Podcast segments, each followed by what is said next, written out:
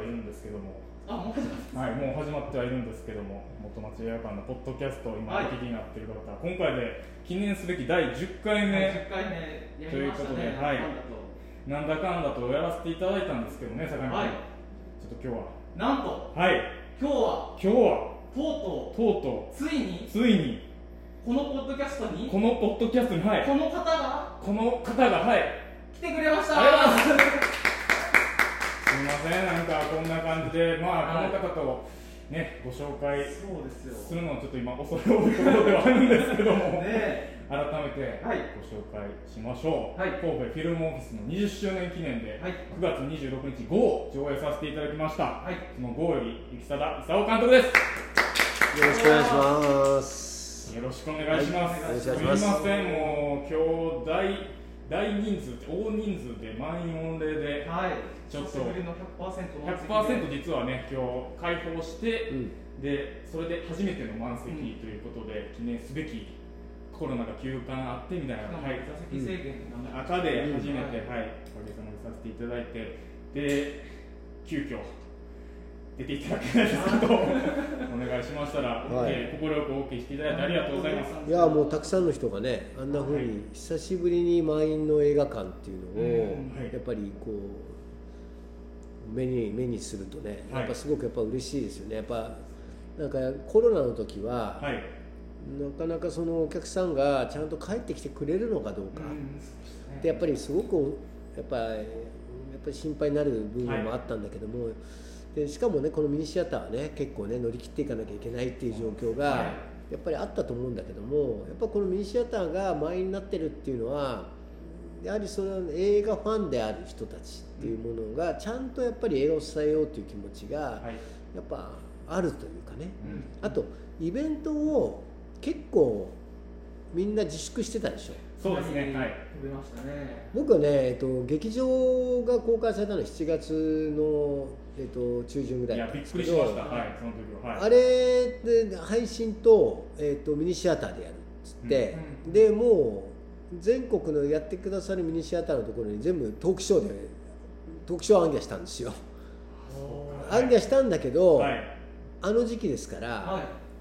来てくれるなって言いたい来て来て来てくださるのは嬉しいんだけど東京からいらっしゃるんですよね。やっぱそこは、だから結果的にはちょっと今回は遠慮しとこうかなっていうところがあってね、はい。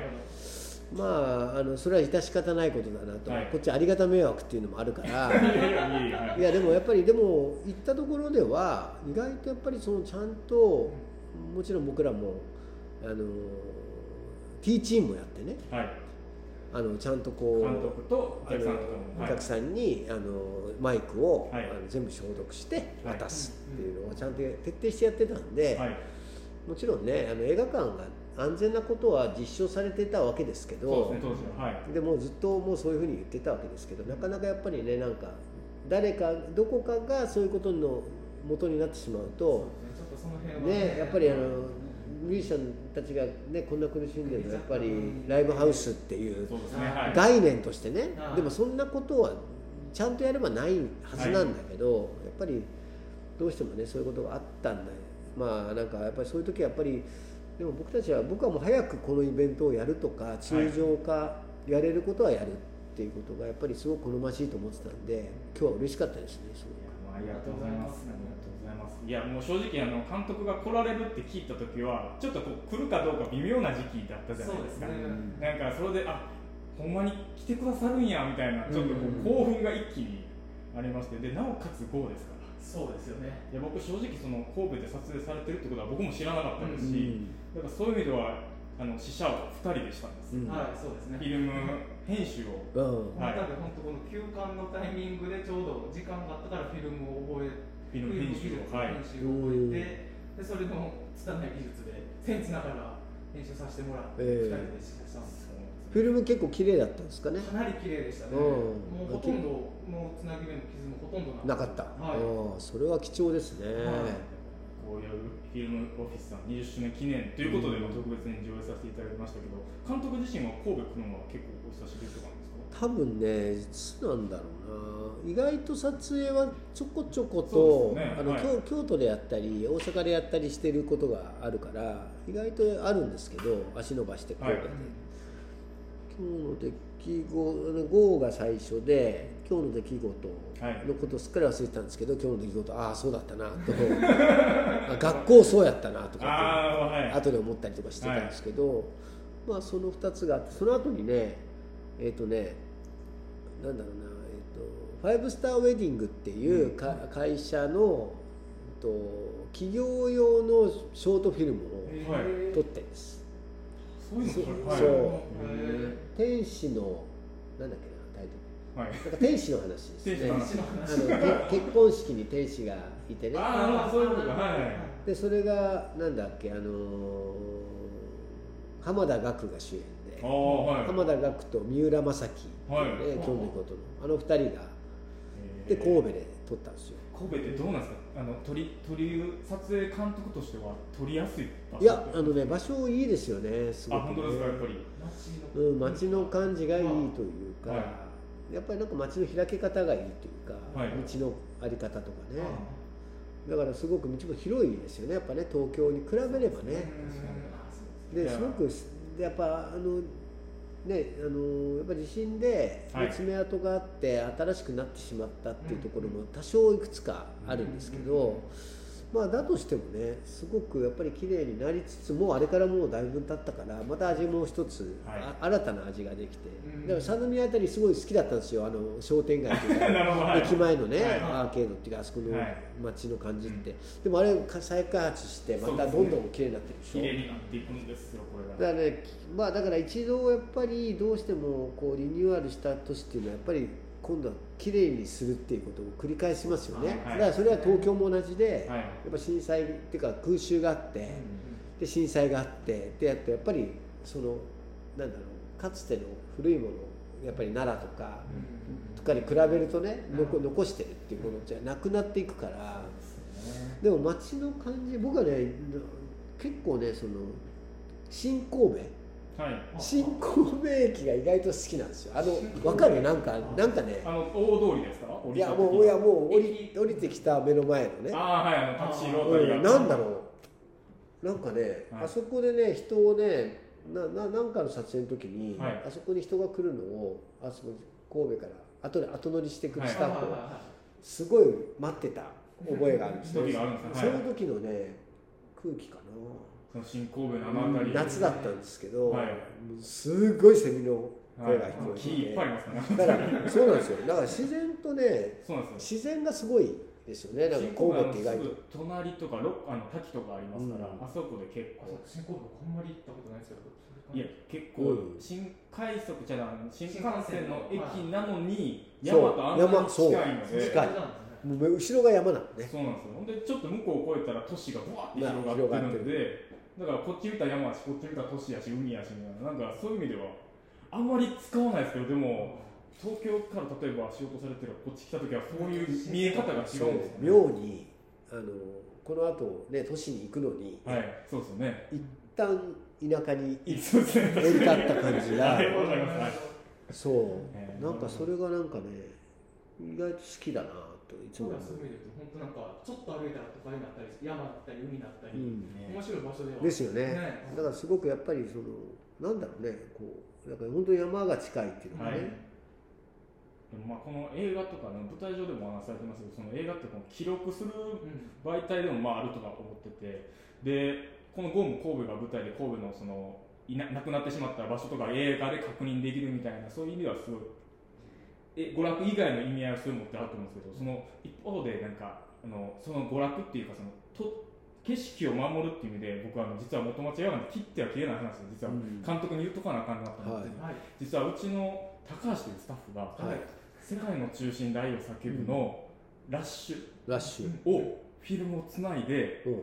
見せたらしいです。シネマサンシャインっていうところの愛媛の愛媛元愛媛の映画館で働いてた映写技師なんですけど、うん世界の中心で愛を叫ぶをこうキャストの方とか盛りなんか見せたらしいです。ほ監督覚えてはらないですうか？覚えてないな。俺ラッシュラッシュフィルムをラッシュフィルム。その彼がつないだのをどっかで僕らが試写をしたってことですよね、いやそのまま映画館映画館で,、はい。で監督らとかキャストも来たらしいです。で夜かな多分夜に。あいやあいやそういうことでしょ？だから撮ったた撮って上がった、はい。多分現像者今時かってとこからはい。送られてきたやつをつないだってことですすねつないで。あのーそれはね覚えてる。そのその彼は覚えてないけど、多分カメラマンが多分篠田昇っていう、はい。そのもう亡くなったんですけど、うん。世界中が最後の作品で、はい。まああの篠田さんが相当やっぱフィルムを扱うっていう意味では、だからそれやってもらったんじゃないですかね。はい。あそそれはえっとどこだろう？2000え愛愛媛県で？愛媛で愛媛。だっつってました？はい、愛媛のあ。愛媛の映画館に勤めてたんで。なるほど。じゃあそれで自分たちが住んでる町がその映画館のそのフィルムを通して監督が違うことによって自分らの住んでるとこってこんな違うように見えるやんみたいなことを言ってて。今日なんかでそれをやってる高橋ってスタッフがおってで今日 GO の編集をこの坂見っていうスタッフがするってなんかこうゾクゾクストーリー的にゾクゾクしてしまってちょっと伝えておこうと思っては、い結構いろいろ経緯経緯もいろいろストーリーができてて、うん。そこに端っこですけどちょっとだけかましてもいやいや歴史に組み込まれましたね。はい。三木更組の歴史。に何もいいんですか高橋君と。はい、だから相模で、はい。坂見そうで君は。でも。じゃあ宮本君はなんでこう。本当や。何か何か絡んでくるのかどうかっていう。僕がこれから喋る中でストーリー組めれるかな。いや、でもそれでもあの監督が今日初めて元町が来て舞台上行く前にやっぱ A シャツに入られて、ちょっとね足あフィルムのことを気にされてたんですけど、うん。やっぱり監督にとってフィルム上映っていうのはやっぱりこう印象深いっていうことあるんですか？いやフィルム美しいですからね。やっぱり。あのーまあデジタルもちろんあれですよ、あのーまあまあまあ言うならばデジタルの方が今やもうフィルムよりはもしかしたら光量的に言っても強くなったから、そうですね。だけど僕らのそのなんだろうなその 8K とかになってしまうとねはい。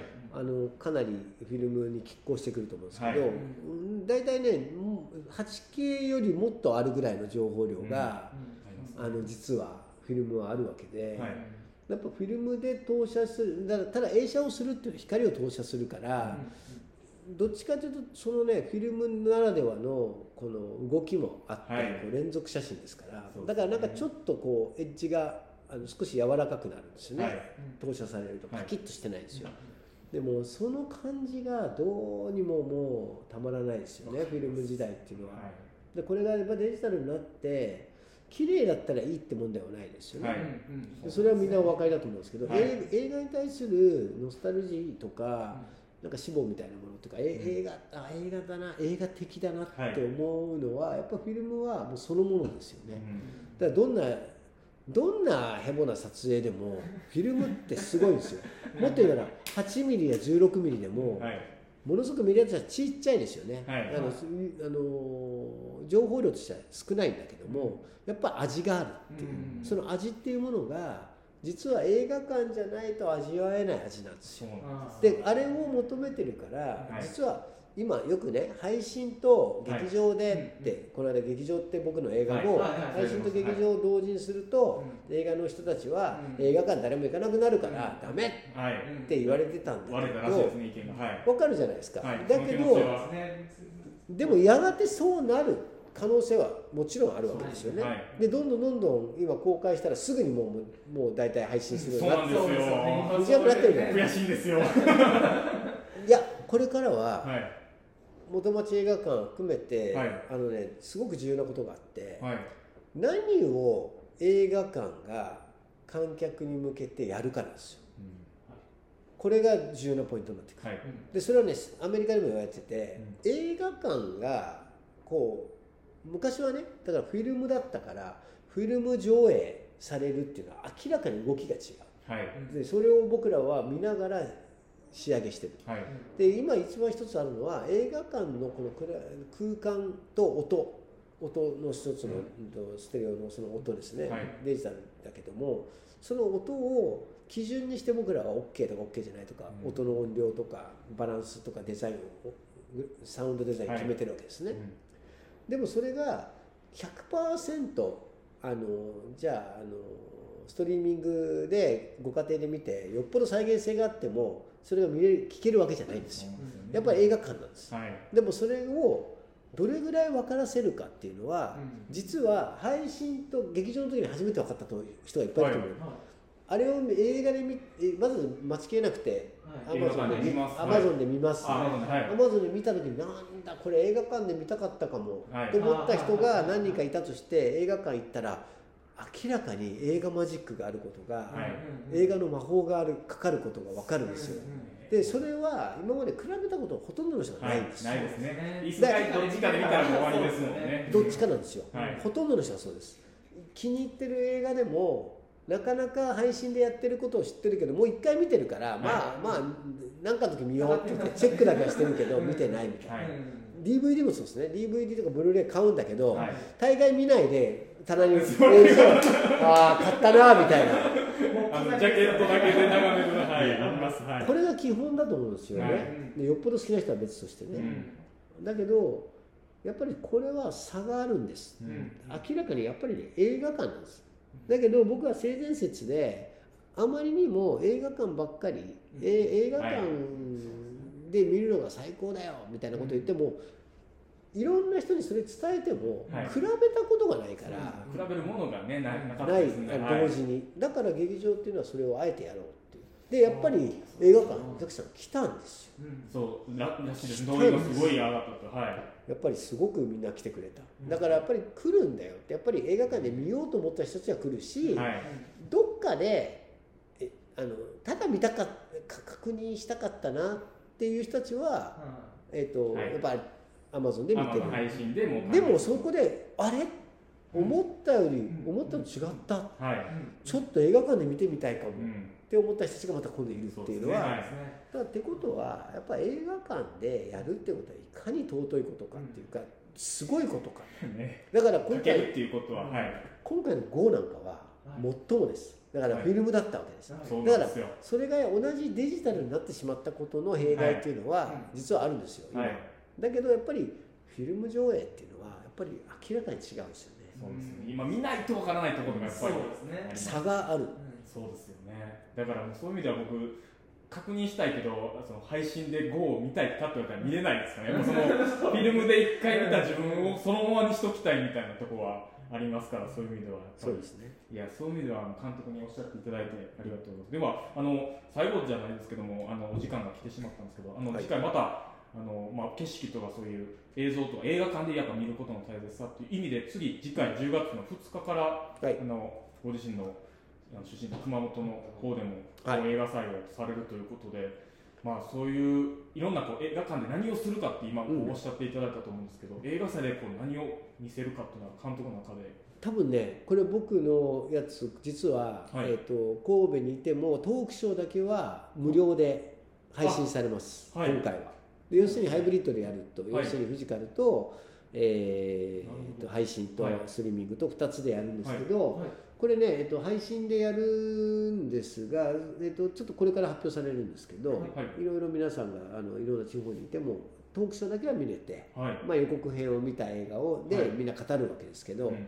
あーで次新作もあったりするので、はい。あじゃあ映画館でやるから見ようかなと思ってくれるのがまず一つですけど、はい。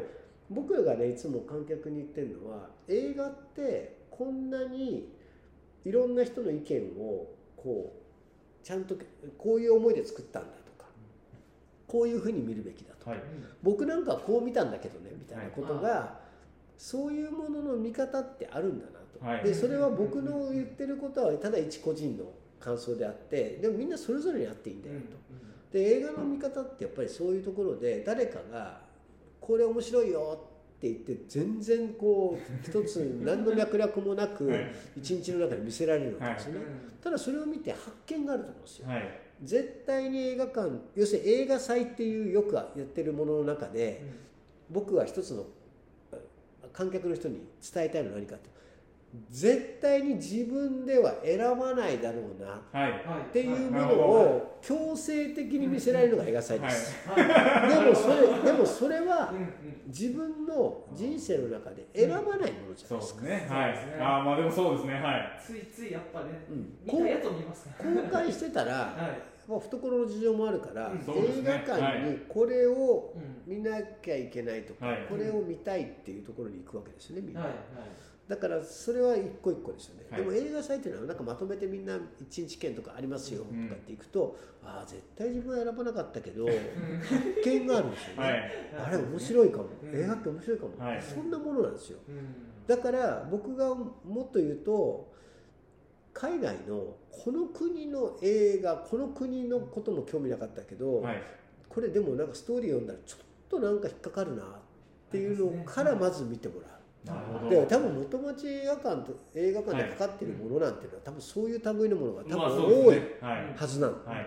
でミニシアターってそういうこと。だからミニシアターをなんでコロナ禍でみんな助けなきゃとか言ってたかっていうと、多様性っていうものなんですね、はい。で僕例えば僕の映画でも来年とか撮ろうと思ってる本当に自主映画じゃないけど、自分が本当に撮りたいんだって。でもこれは大手の映画会社は絶対撮れはい。撮らせてくれないよう通ならないようなはい。えぐい映画を来年夏撮るんですけど、はい。このえぐい映画をかけてくれるのはやっぱミニシアターなんですあでも、はい。そのえぐいのをなんで撮りたかったの？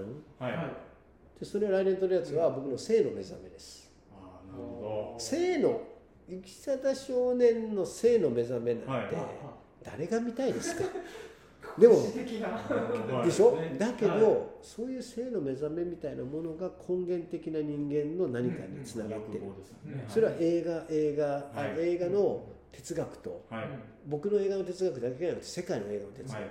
心理とか、うん。そういうものと直結しているように僕はまあ映画を通して描くわけですから。ででもうまあ生々しくはい。僕の日記みたいなのを映画化するつもりはないわけで、はい。えちょっとドラマになってる、はい。もちろんちょっとサスペンスみたういなものんが、なるほど。介在したりする。はい。でもこれはやっぱりね誰も手を挙げないです。あのラブストーリーのがいいです。あララブじゃないんですか、うん。まあ、ラブストーリーの要素もありますけどね。どこどこれがラブストーリーの要素みたいな。でもそれを多様性なんですよ、はい。僕の僕個人でも作ってる一人の作家でも多様性を求めてるんです、はい。僕の中に多様性があっていい。うん。うん。だからそれを取る取るなって言われたらなんで取っちゃいけないんだこれを取る権利もあるだろう。はい。っていうのがやっぱ映画だから、い。そういう人たちと組んではい。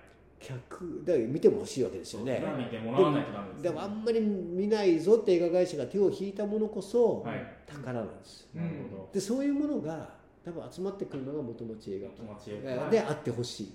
だからそれをこれを気に入ったっていう人たちと共有していく。はい。でそれを広めていくためにどんなイベントを組んだりどんな見せ方をするかっていう、じゃあもしそれを神戸で上映して僕が押したら僕もあの戦組に入るっていう。そうですそうです。ついに宮本組でその時だろうね。その時。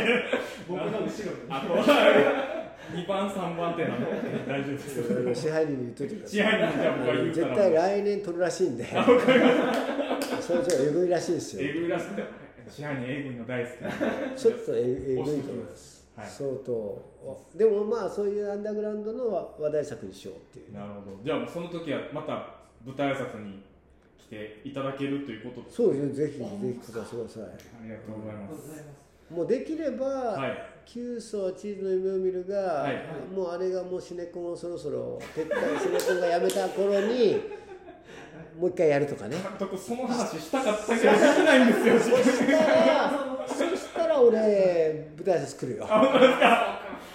今この話をさもう何回も舞台挨拶いやいや僕らもついつい先日見させていただいて。いろいろ言いたいことが今あったんですけど大人の人たちがこちらもちらちらと見ていただいてるのでまたその話はぜひ、絶賛上映中ですので、はい。よろしくお願いします。全国のシネコンで上映そして北川監督の新作もはい。来年以降出来上がるということで、楽しみです。よろしくお願いします。改めてご紹介します。池貞勲監督でした。監督でした。どうもありがとうございました。ありがとうございました